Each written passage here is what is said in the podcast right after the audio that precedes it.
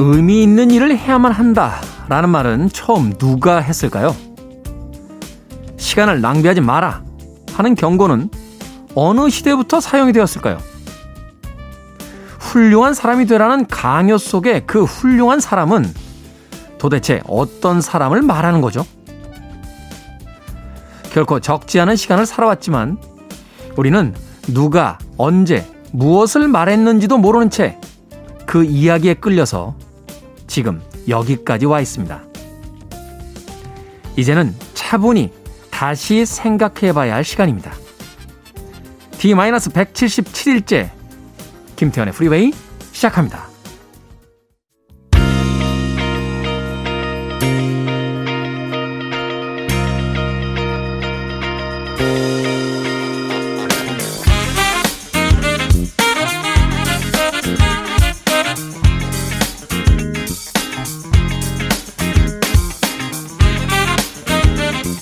빌보드 키드의 아침 선택 김태현의 프리웨이, 저는 클테짜 쓰는 테디 김태훈입니다.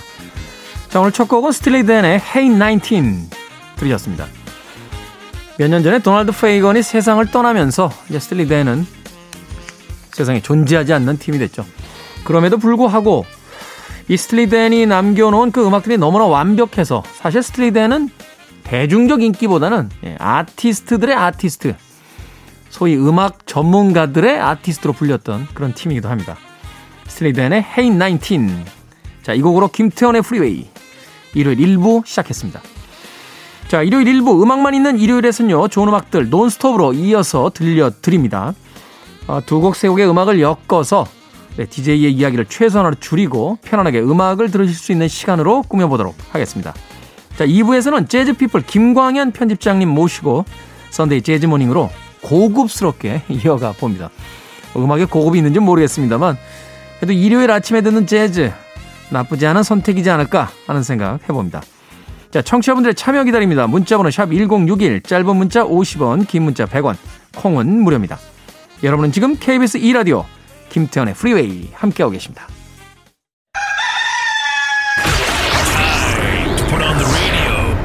김태훈의 프리웨이.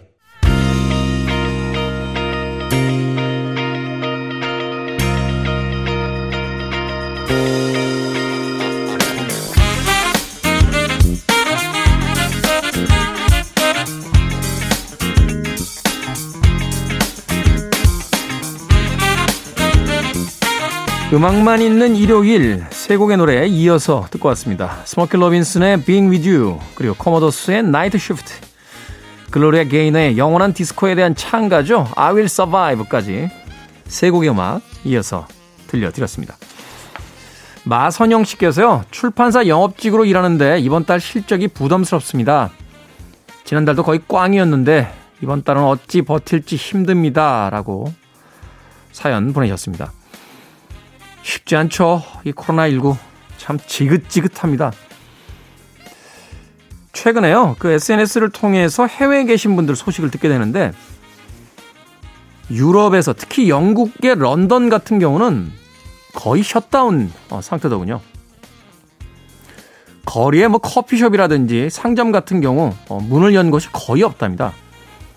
생필품을 구매할 수 있는 마트 정도만 간신히 문을 열고 있는 상태고, 직장인들은 거의 재택근무에 1년 이상을 보내고 있고, 사람들 보기 쉽지 않다. 친구들과 만나서 커피 한잔 하려면 공원에 캔커피 사서 가야 된다. 뭐 이런 이야기들도 하십니다. 뉴욕에 계시는 분에게 좀 물어본 적이 있어요. 아, 뉴욕 가고 싶다. 브로드웨이에서 뮤지컬 보고 싶다 라고 했더니 브로드웨이에서 뮤지컬 안 한 지 오래됐답니다. 한국은 제한적이긴 합니다만 그래도 지금 상점들이 영업을 하고 있고요. 또 뮤지컬 관객들 간의 어떤 거리 유지하면서 보고 있죠. 뭐 방역의 우수성 이런 이야기하면 뭐 무슨 뽕이다 이렇게 이야기하시는 분들도 계십니다만 그래도 우리가 잘하고 있는 것은 분명한 사실인 것 같습니다. 단지 좀 마음에 걸리는 것이 이런 소상공인들, 또 직장에서 근무하시는 분들의 생업에 관계된 문제가 아닌가 하는 생각이 드는군요. 마선영 씨, 힘내십시오. 네, 조금씩 일상으로 돌아가고 있고, 또 백신 접종 시작됐으니까 조금만 더 버텨주시길 바라보도록 하겠습니다. 네. 윤서님, 늘 새벽에 깨서 아침 준비하느라 바쁩니다. 그런데 짝꿍은 일어나야 할 시간에 안 일어나서 기본 3번에서 4번은 깨우거든요. 제가 남편과 사는지 8살 아들이랑 사는지 헷갈립니다. 지각하라고 깨우지 말까요? 아우 속타라고 하셨습니다. 자꾸 깨우면 안 일어나요. 네. 한 번만 깨우세요. 한 번만. 일어나. 지금 일어나지 않으면 지각이야. 하고선 지각 한 번 해야 돼요. 네. 그러면 바로 일어납니다. 안 될 것 같죠? 된다니까요. 네. 제가 어머니하고 살 때요. 제 어머니가 저한테 그러셨어요. 너처럼 게으른 애가 네 밥벌이는 하겠니? 라고 하셨습니다. 10번 깨워도 안 일어나니까. 깨우면 깨울수록 막 짜증내고 막 이러잖아요. 그죠? 그리고서는 이제 자기가 심리적으로 마지노선이라고 생각하는 그 시간에 일어나요. 그러니까 어머니나 아내의 계산은 6시에 집에서 나가야 되면 5시 혹은 5시 반에는 일어나야 된다. 이렇게 생각하는데 이 게으름 피는 사람들의 특징은 5시 50분쯤 일어나면 된다. 이렇게 생각합니다. 심지어 이제 5시 55분에 일어나서 양치만 하고 모자 쓰고 나간다. 뭐 이런 계산이 다 서 있습니다. 그러니까 이제 그 시간에 대한 어떤 관념 차이. 네. 뭐 거기서는 어떤 트러블이죠. 저 지금 누가 안 깨워도요. 4시면 일어나요. 네. 저희 어머니가 깜짝 놀라시죠. 너처럼 게으른 애가 4시에 일어나다니. 막 이러시면서.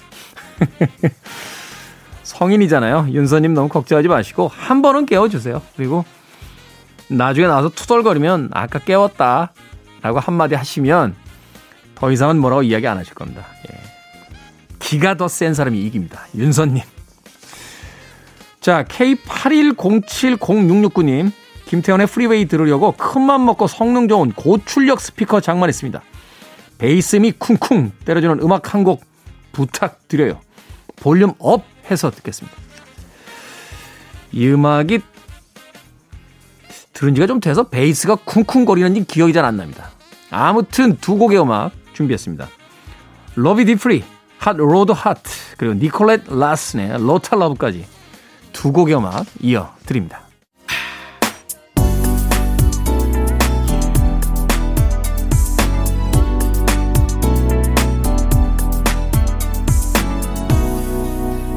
김태훈의 Freeway.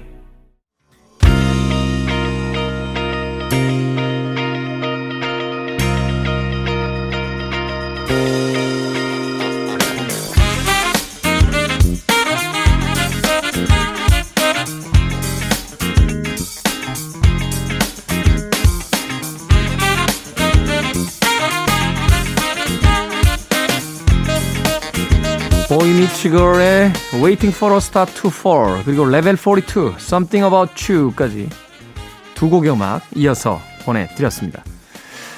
자, 제스님, 신랑이 아파서 일어나지 못하는 것을 보니까 안쓰럽고 짠하기만 하네요. 제가 일하지 말고 쉬라고 했더니 가족들 먹여 살려야지 하더군요. 아파도 일어나서 출근하는 모습을 보니까 안쓰럽고 짠하기만 합니다. 최근에 코로나19가 우리 사회에서 많이 바꿔놓은 모습 중에 하나가요. 아프면 쉬는 거였어요. 그렇지 않습니까? 아프면 예전에는 그걸 참고 나가야 된다라고 가르쳤잖아요. 제가 가장 마음에 안 들었던 게 그 10대 소년 소녀 아이돌들 무리한 스케줄로 쓰러졌는데 병원에서 링거 하나 맞고 다시 스케줄에 복귀합니다. 그거를 링거 투혼이라고 불렀어요. 아니 무슨 독립운동 합니까? 그 청소년들이 무리하다 쓰러졌는데 쉬게도 안 해주고 링거 하나 맞춰서 스케줄에 복귀시키는 걸 그걸 링거 투혼이라고 하면 안 되죠. 예. 우리 사회도 그런 것 같아요. 몸이 아프고 힘들면 쉬어야죠. 코로나19가 바꿔온 변화가 뭐냐면 열이 나면 입장이 안 되니까 예, 문을 통과를 못하잖아요. 응? 안전 체온입니다. 이렇게 이야기하시는 그분이 체온이 높습니다. 그러면 못 들어가는 거예요. 그 다음에 그리고 또 혹시라도 코로나일 경우에 이제 전염의 위험이 있다라고 해서 과장님 제가 몸살인지 열이 좀 나는데요. 오 그래 김대리 쉬어. 오늘 갑자기 세상이 이렇게 변했어요. 저는 굉장히 좋은 변화라고 생각을 합니다. 생각해보면 저희 어릴 때도요. 초등학교 때 아니에요. 그 11살, 12살 먹은 아이가 감기에 걸렸는데 책가방을 매개해서 학교에 가게 했다니까요. 네? 그래도 학교는 가야지 이러면서. 쉬는 게 좋습니다. 네, 쉬셔야죠. 쉬어야 내일 또 일할 수 있습니다. 신랑님, 그 마음과 가족을 향한 그 절절한 애정은 압니다만 하루 쉬시는 것도 괜찮습니다. 네. 저도 사실 그래서 굉장히 긴장합니다. 열이 조금이라도 나면 이 KBS 통과가 안 돼요. 그럼 DJ 못 하잖아요. 그죠? 예. 그냥 일반 감기만 걸려도 아침 방송을 할 수가 없는 상황입니다. 예. 제가 정말 작년부터 손을 얼마나 깨끗이 씻고 비타민C를 하루에 몇 알씩 먹는지 KBS 진짜 저한테 상 주셔야 돼요. 진짜 열심히 합니다. 진짜. 예. 눈물이 또 확 날라고 하네요. 예. 9334님.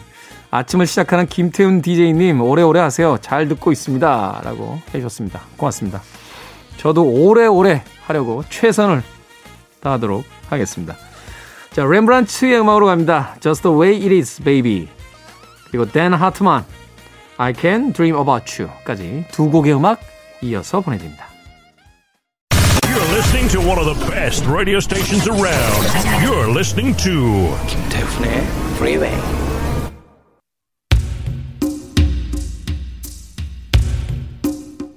빌보드 키드의 아침 선택, KBS E라디오, 김태원의 프리웨이. 자, 이제 1부 끝곡입니다. 신디 러퍼의 True Colors. 이 곡 듣고 잠시 후 2부에서 뵙겠습니다.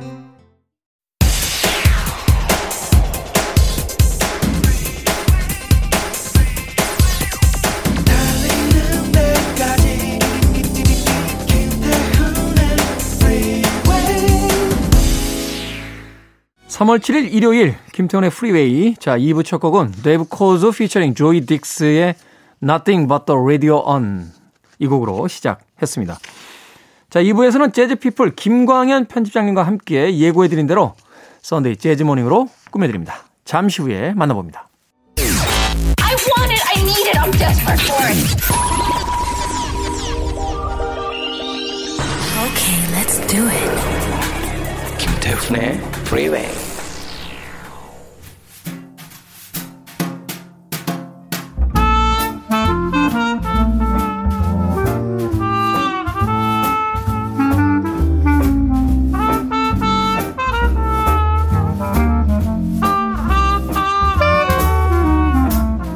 무엇인가에 진심일 수 있다는 것은 그 사람에 대한 신뢰도를 올려주겠죠. 재즈의 진심인 남자, 썬데이 재즈모닝의 재즈피플 김광현 편집장님 나오셨습니다. 안녕하세요. 안녕하세요. 재즈의 진심이다. 이런 건 어떤 의미일까요? 재즈를 일단 제일 좋아하는 음악이어야 되겠죠. 다른 장르보다. 네. 재즈를 좋아하고요. 그리고 뭐 진심이 되려면 약간 물질적인 것도 있어야 되지 않을까요? 그러려면은 어디 가서 뭐 음반을 사거나 그럴 때 이제 재즈 음반부터 눈이 먼저 가고. 네. 공연이 여러 개 있다면은 재즈 공연부터 구매하게 되고 그래야 이제 진심이라고 얘기해야 되겠죠. 예전에 SNS에 그 떠돌던 몇 컷짜리 만화였는데 어떤 한 그 음악 애호가고 나오죠. 네. 근데 자기 먹는 거 줄이고 옷도 안 사고. 네. 그러다가 이제 바이닐이라고 그러는데 레코드 LP 파는 네. 샵에 탁 가면 선글라스 끼고 모피 들고 가서 돈 막 뿌려요. 그러면서 그 판사는 그런 한 컷짜리 네. 몇 컷짜리 만화가 있어서 한 빵 터졌던 적이 있는데 네. 진심이 가득한 모습이네요. 그러면서 저도 제 주변에 몇몇 사람들이 떠올랐는데 김광인 편집장님도 그중에 한 명입니다. 최근에 또 책도 내셨어요. 네. 제목이 밥보다 재즈 이렇게 돼 있는데. 네. 네. 뭐 밥보다 재즈가 중요하진 않겠죠. 아무래도 그런데요. 근데 이제 밥만큼 밥이라는 게 이제 하루에 요즘은 뭐 세 끼를 다 드시는 건 아니지만 뭐 그만큼 자주 하루에 한 번이라도 이렇게 재즈를 듣자라는 마음으로요. 네. 재즈 유명한 곡, 재즈에서 자주 연주되는 스탠다드 곡을 소개하는 뭐 약간 가이드 책이라고 봐주시면 좋을 것 같습니다. 네, 저도 선물로 주셨으니까 네, 잘 읽고 잘 들어보도록 하겠습니다. 네, 자 오늘 어떤 주제로 이야기합니까? 오늘은 이제 3월의 첫 방송인데요. 네, 새 학년, 뭐 새 직장. 그리고 새 학교도 있을 수 있고요. 네.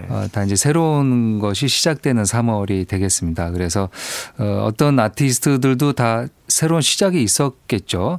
예, 그때가 아마 이제 데뷔 때가 될 텐데요. 그래서 오늘은 3월 새로운 마음으로 시작하는 마음으로요. 재즈 거장들의 아니면 이제 곧 거장이 될 아티스트들의 첫 발자국, 그들의 데뷔 모습, 데뷔 앨범에서 주요한 곡을 소개해 드릴까 합니다. 네. 말하자면 이제 거장의 출발점. 네. 뭐 이렇게 볼 수 있겠네요. 네. 제가 그 재즈는 아닙니다만 음반에서 했을 때 가장 그 행복했던 추억 중에 하나가 본사에서 그 뮤직비디오가 하나 왔는데 라디오 헤드의 다음 락밴드다. 바로 거창한 제목으로 네, 왔어요. 굉장히 거창한 타이틀이네요. 되게 이제 본사 친구들이 뻥이 세서 그러려니 하고 예. 뭐 맨날 무슨 제2의 마이클 잭슨 뭐 제2의 예. 비틀스 이러잖아요. 그렇죠. 시큰둥한 표정으로 그 비디오룸에 들어가서 그거 탁 트는데 뮤직비디오도 아주 단순했습니다. 이렇게 해가 뜨기 시작하는 바닷가에 예. 살짝 비가 내리는데 한 젊은 청년이 우비를 입고 비를 홀딱 맞아가면서 그냥 저쪽에서 이쪽으로 걸으면서 노래를 불러요. 예. 근데 너무너무 아름다워요. 아. 그게 바로 콜드플레이의 옐로우라는 곡이었는데 네. 그 이후에 이제 콜드플레이 내한 공연도 했잖아요. 네, 했죠. 저는 제가 키웠다고 생각해요. 자, 쓸데없는 그만하고. 네, 뭐 키우셨고 그리고 그 타이틀도 맞는 말이 되었네요. 네, 네 그렇죠. 어쨌든 저는 그렇게 생각하고 있습니다. 그게 첫 발자국을 보셨네요. 그렇죠. 네. 국내에서 제가 제일 먼저 봤어요. 자, 오늘 첫 번째 곡 어떤 곡입니까? 네, 뭐 재즈 거장이라고 하기에는 아직 나이가 어린데요. 분명히 굉장히 이 재즈 신에서는 첫 발자국으로 인상적인 데뷔 앨범을 발표한 조이 알렉산더라는 피아니스트가 되겠습니다. 네. 조이 알렉산더는 아주 드물게 아시아 계통의 아시아 출신의 어린 연주자입니다. 아. 현재 만 18살이니까요. 현재 만 18살이요? 네. 2003년생. 그러니까 이 친구가 이제 처음 데뷔했을 때 이제 재즈 신에 재즈는 음반을 내기 전에 라이브 연주로 이제 좀 이름이 알려지죠. 네. 이미 11살, 12살 때 인도네시아에서는 굉장히 유명한 아티스트가 됐고요. 뭐 전 세계적으로도 조금 소문이 났습니다. 그래서 12살에 발표한 데뷔작이 있는데요. My Favorite Things라는 뭐 사운드 오브 뮤직에 있는 곡이죠. 이 곡을 연주를 했는데 이 곡은 이제 그 뮤지컬 곡으로도 유명하지만 재즈에서도 이제 존 콜트레인 이후로 재즈 스탠다드가 되었습니다. 그래서 그렇죠. 자주 연주되는데요. 이 곡을 자신의 데뷔작 앨범 타이틀과 그리고 당연히 앨범 안에서도 이 곡을 연주를 했습니다. 벌써 5장의 앨범을 발표했습니다. 잠깐만요. 예, 계산이 되시나요? 10대 초반에 내서 아직 20세가 안 됐는데 12살에 데뷔해서 예. 18살이 될 때까지 5장을 냈으니까 매년 하나씩 냈다는 그렇죠. 거 아니에요? 거의 매년 내고요. 그 내는 앨범들도 라이브 앨범까지 라이브는 한참 경력이 돼야 내는 건데요. 네. 라이브 앨범도 낼 정도로 지금 뭐 전 세계 재즈 페스티벌, 재즈 콘서트에서 뭐 가장 먼저 초대받는 아티스트 중에 하나인데요. 아직까지 한국에는 내한을 못했습니다. 아마 그 코로나만 아니었다면은 뭐 작년이든 올해든 내한을 했었을 텐데요. 네. 아직 그 우리가 실제로 무대에서 연주하는 거 못 봤지만 워낙 그 좋은 음반, 좋은 연주를 담은 음반을 발표하고 있어서요. 앨범으로 충분히 만족하실 것 같습니다. 이야. 그의 데뷔 앨범에서 한 곡을 골랐습니다. 2015년이니까요. 벌써 6년 전 연주가 됐습니다. 이 앨범은 나오자마자요. 그래미 후보에 올랐습니다. 상은 비록 못 탔지만 12살에 앨범을 발표했는데 그 데뷔작이 재즈 앨범에서 2개의 후보로 오르고요. 빌보드 재즈 차트는 굉장히 장시간 재즈 차트 1위에 올라있기도 한 앨범이 되겠습니다. 아니 잠깐만요. 12살에 이제 피아노로 재즈를 연주한다.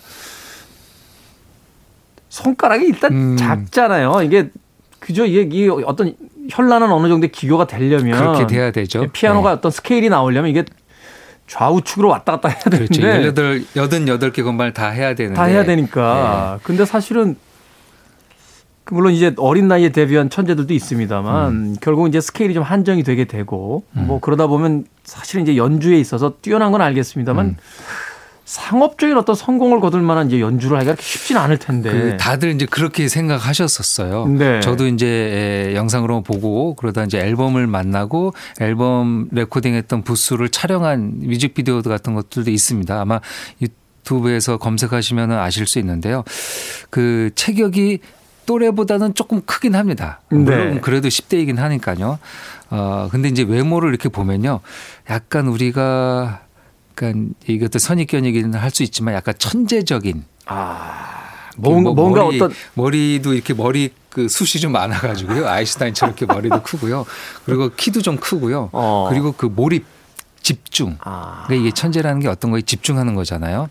이 친구 연주를 제가 이렇게 뮤직비디오를 봤는데요. 막 그 스튜디오에서 헤드폰 끼고 부스 바깥에서 연주자들과 아주 그 간단한 얘기를 합니다. 네. 농담 삼아. 물론 연주자라고 해봐야 거의 3,000벌이 되겠죠. 레리 그레나디어라는 그 브래드 멜다우의 베이스 연주자가 같이 연주했습니다. 삼촌 아니면 아버지 뻘 되는 연주자하고 얘기를 하다가 그 뒤돌아서 얘기하다가 피아노에 손을 얹는 순간 얼굴이 변하더라고요. 그러니까 피아노에 딱 손을 얹고 눈을 감는 순간 재즈 아티스트가 되더라고요. 이걸 떼는 순간 10대 초등학생이었다가 피아노에 손을 얹고 눈을 감는데 거기에 키사렛, 브리레반스, 뭐 레드 갈랜드 같은 얼굴이 들어가면서 연주를 하는데요. 아주 심도 있는 즉흥 연주를 보여주었습니다. 접신하는 거군요. 약간 저는 이제 거기서 그런 느낌을 받았습니다. 얼굴이 변하더라고요. 저는 배고플 때 얼굴이 변하는데. 음악 한 곡 듣죠. 조이 알렉산더. 어떤 곡입니까? 예, 그 몽크, 셀레너스 몽크의 곡인데요. I Mean You라는 곡이 되겠습니다. 자, 12살에 데뷔해서 18살까지 그래미 어워즈에 노미네이트 되면서 무려 5장의 음반을 발표한 조이 알렉산더. 그의 데뷔작 중에서 I Mean You 듣습니다. KBS E라디오 김태훈의 프리웨이 재즈피플 김광현 편집장님과 함께 썬데이 재즈모닝으로 꾸며드리고 있습니다. 자, 오늘은 거장들 혹은 거장이 될 아티스트들의 빛나는 데뷔 순간을 음악으로 들려드리고 있습니다. 그 첫 번째 음악으로 들려주신 곡이 인도네시아 출신의 조이 알렉산더의 I Mean You 피아노 연주 들으셨습니다. 음악이 나가는 동안 자료를 살짝 찾아봤는데 대단하네요. 네. 어릴 때 12살 때 모습은 마치 그 시트콤에 나오는 그 어떤 한 가족의 막내 아들처럼 네, 이렇게 네. 생겼는데 연주할 때는 뭐 완전히 달라지는군요. 네. 그 인도네시아 발리 출신이라고 합니다. 네. 발리가 이제 섬이죠. 관광지이기도 한데요. 이제 따뜻한 곳이어서 그 겨울에 재즈 페스티벌을 합니다. 그러니까 유럽은 아주 추워서 움직일 수 없을 때 그래서 이 발리 재즈 페스티벌이 굉장히 유명한데요. 네. 그때 이제 윈턴 마샬리스, 허벤쿡들이 와서 연주할 때 그러니까 소문이 났겠죠. 발리에 아주 신동 재즈 피아니스트가 있다.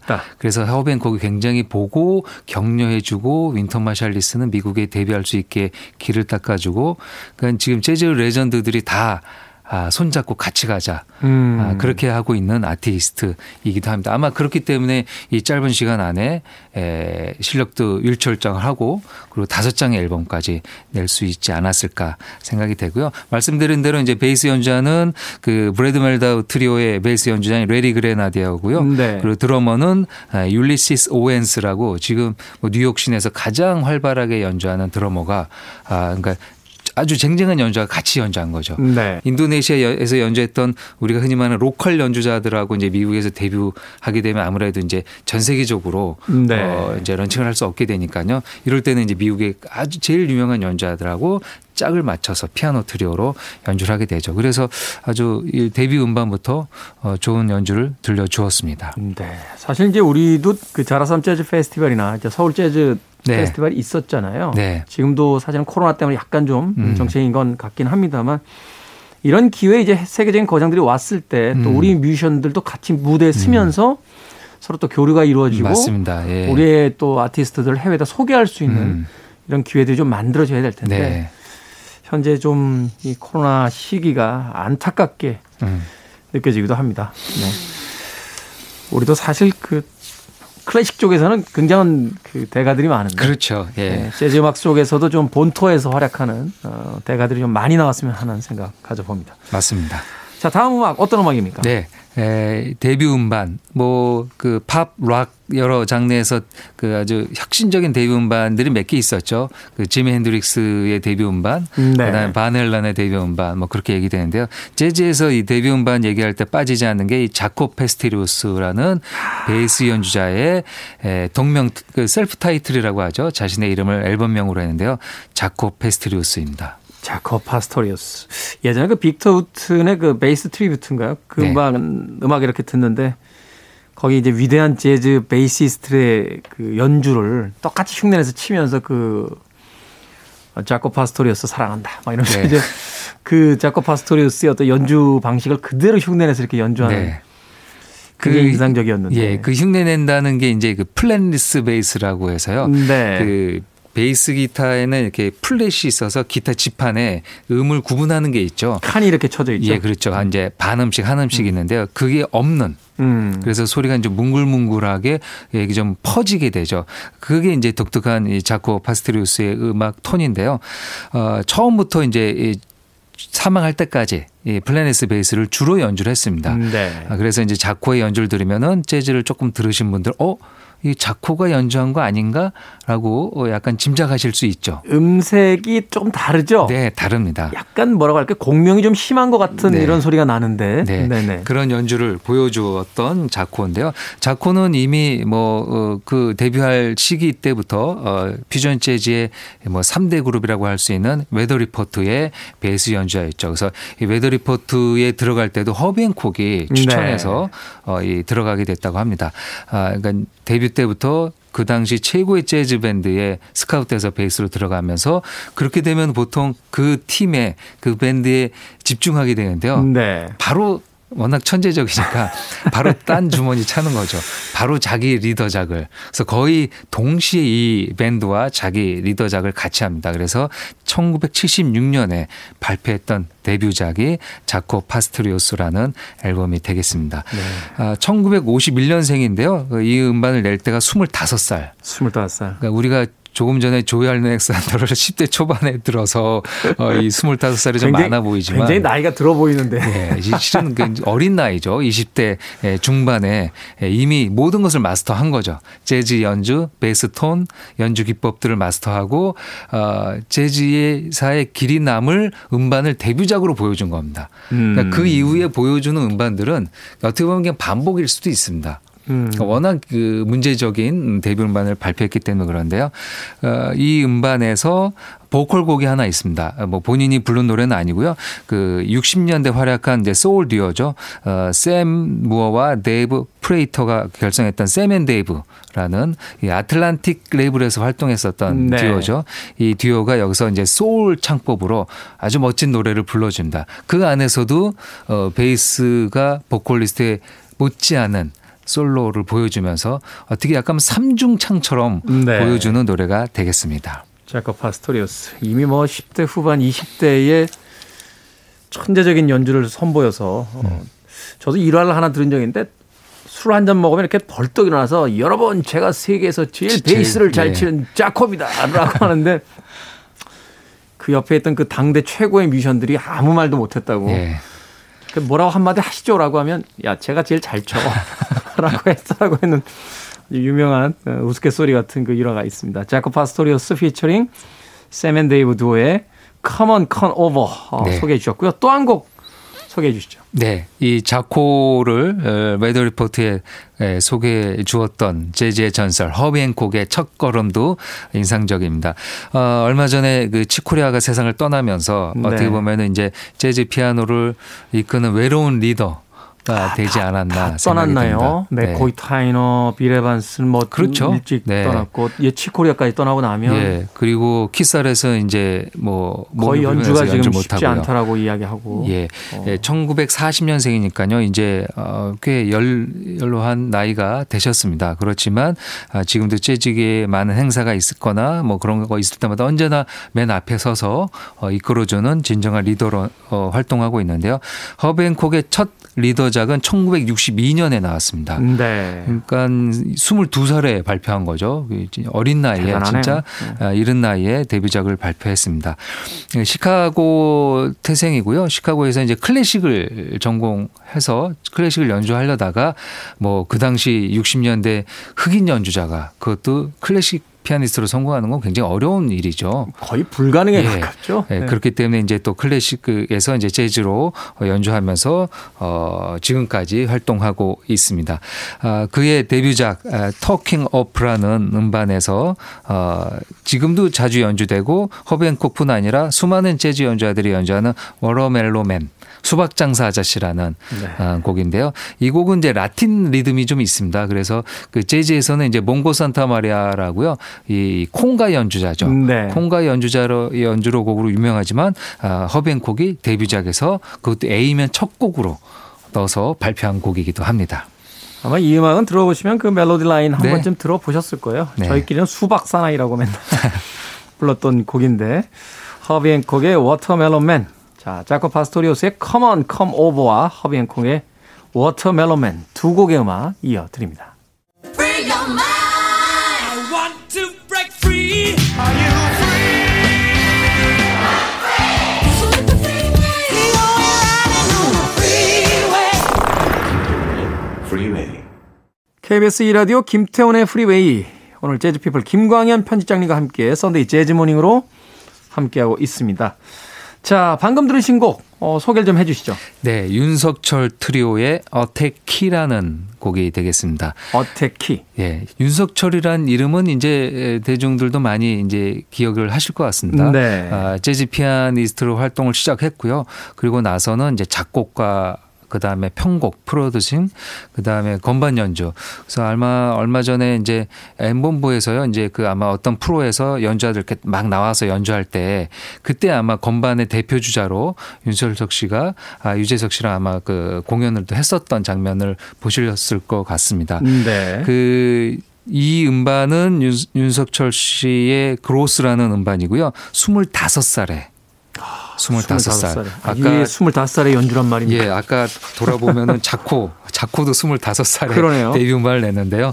윤석철도 25살에 데뷔 음반을 냈는데요. 지금 아마 소개 없이 바로 이어서 들으셨던 분들은 이거 되게 경쾌한 어떤 지금 현재 아니면 10년 전에 미국 시내에서 연주했던 음반 아닌가라고 생각하실 정도로 리듬이나 뭐 곡 선율이나 즉흥 연주나 전혀 손색이 없는데요? 아주 뛰어나죠. 네. 그 본인의 자작곡이었고요.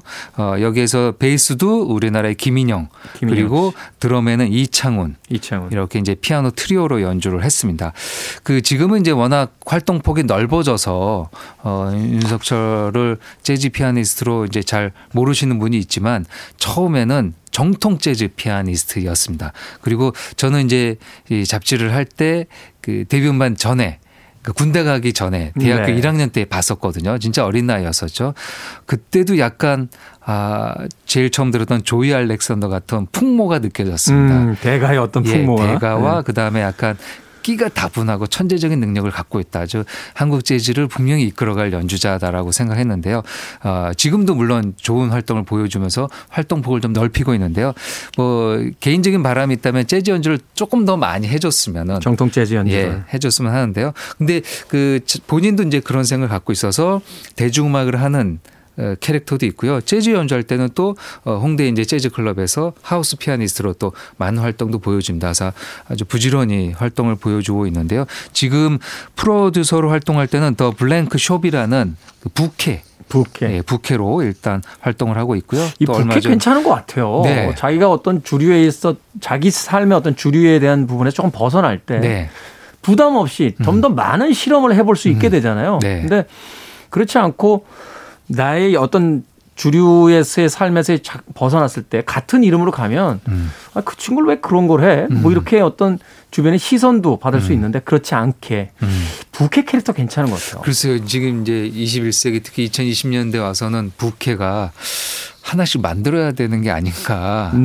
태훈 DJ님은 저는 이게 부캐예요.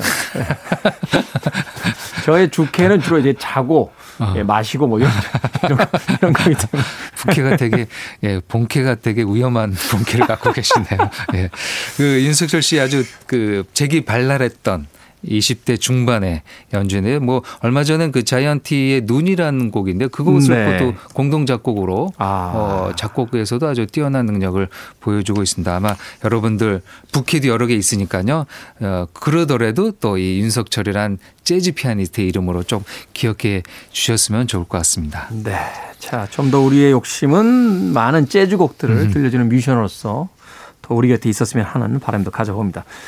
자, 이제 광고 후에 듣게 될 마지막 곡 좀 소개를 해 주시죠. 예, 조지 벤슨의 데뷔작이 되겠습니다. 조지 벤슨은 기타리스트이면서도 보컬도 아주 능수능란하게 소화를 하죠. 네. 데뷔 앨범 제목이 되게 재밌습니다.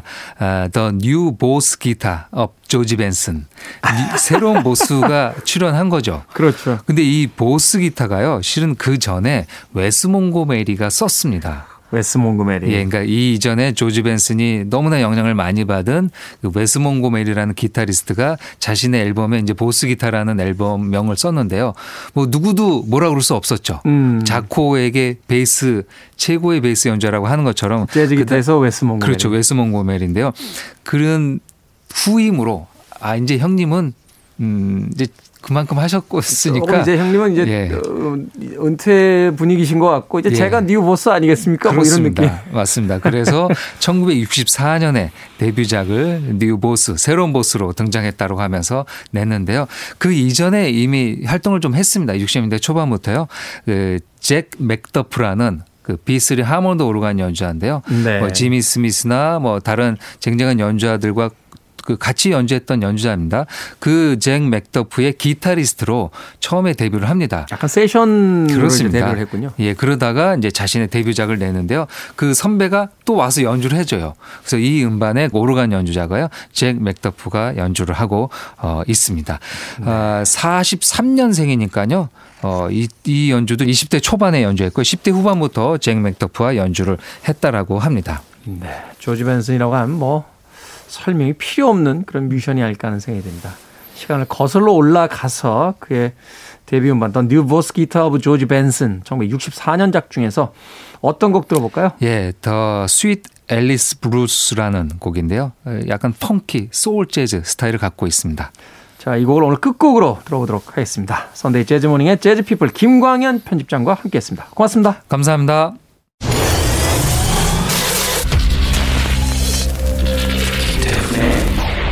Freeway.